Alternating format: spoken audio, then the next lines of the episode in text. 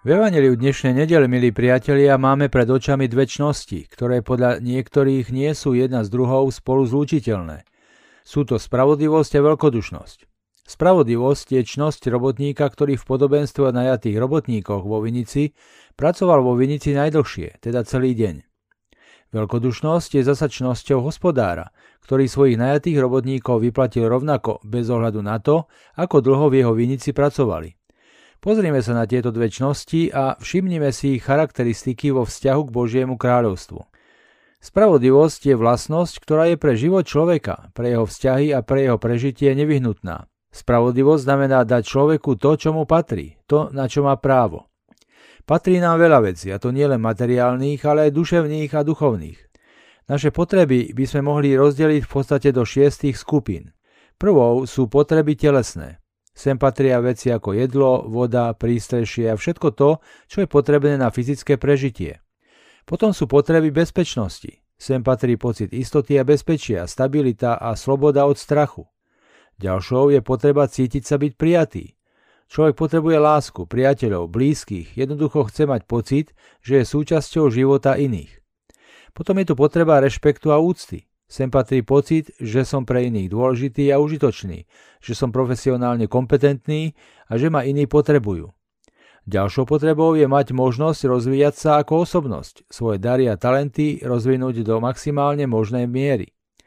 A konečne na najvyššom stupni stojí moja potreba dokonca ísť poza svoje vlastné potreby, mať možnosť zrieknúť sa ich a obetovať sa za iných.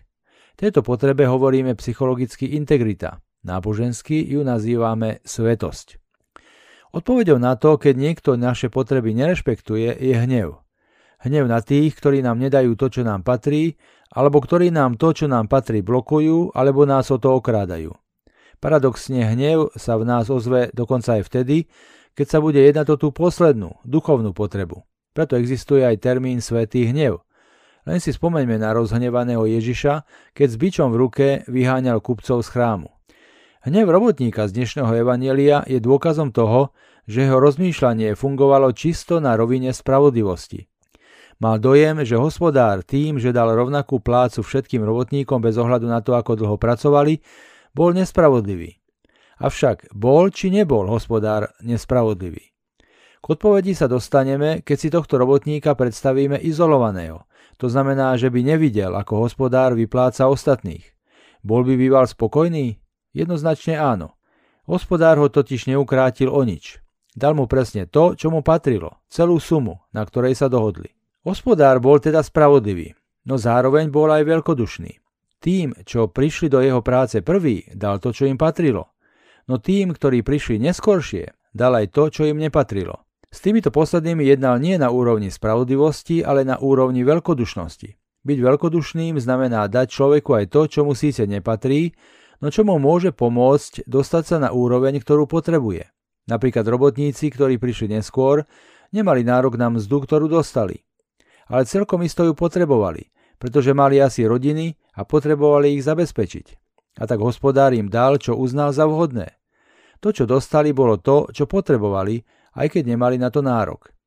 V bežnom živote je známy termín dotácia – Napríklad niekto, kto má, dotuje toho, kto nemá, aby sa mohol rozbehnúť, alebo aby si mohol vybudovať základňu, na ktorej by potom neskôr už sám bez dotácie staval.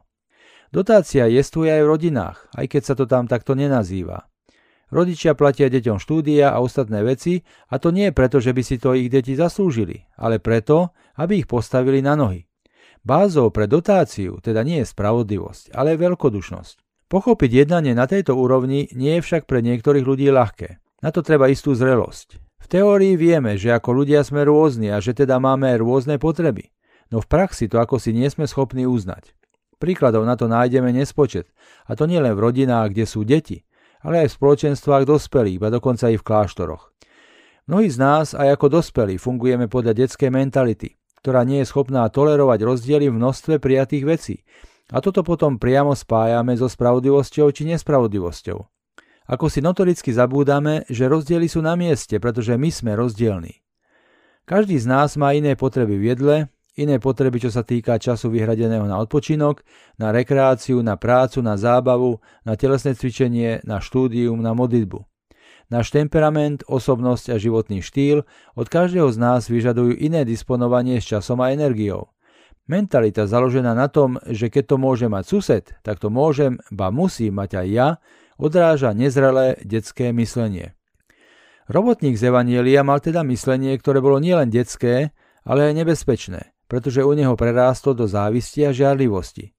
A tieto dve neresti, ktoré majú ten istý koreň, vedú k tragédiám a často až katastrofám vo vzťahoch nielen medzi jednotlivcami, ale aj medzi skupinami ľudí iba celými národmi.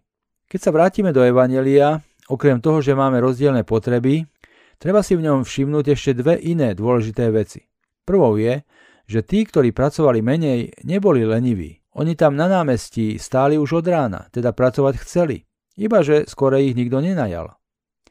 Po druhé, v príbehu z Evanielia je jedna veľmi dôležitá, v istom zmysle kľúčová pointa. Totiž, že hospodár ani nemohol jednať inak. On nemohol dať nikomu menej než jeden denár. Jednoducho nemohol.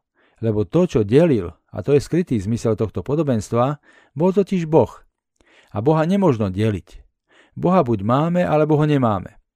Podobenstvo je v skutočnosti odpovedou na dotaz Petrov, nachádzajúci sa niekoľko veršov pred ním. My sme všetko opustili, čo za to dostaneme? Peter sa tu správal ako šéf apoštolskej odborovej organizácie.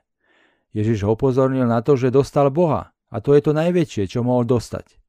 A Boh je to najväčšie, čo môže dostať každý, nielen ten, kto sa stal jeho apoštolom, ale napríklad obrátení hriešnici, či neskôr zločinec po pravej strane Ježišovho kríža.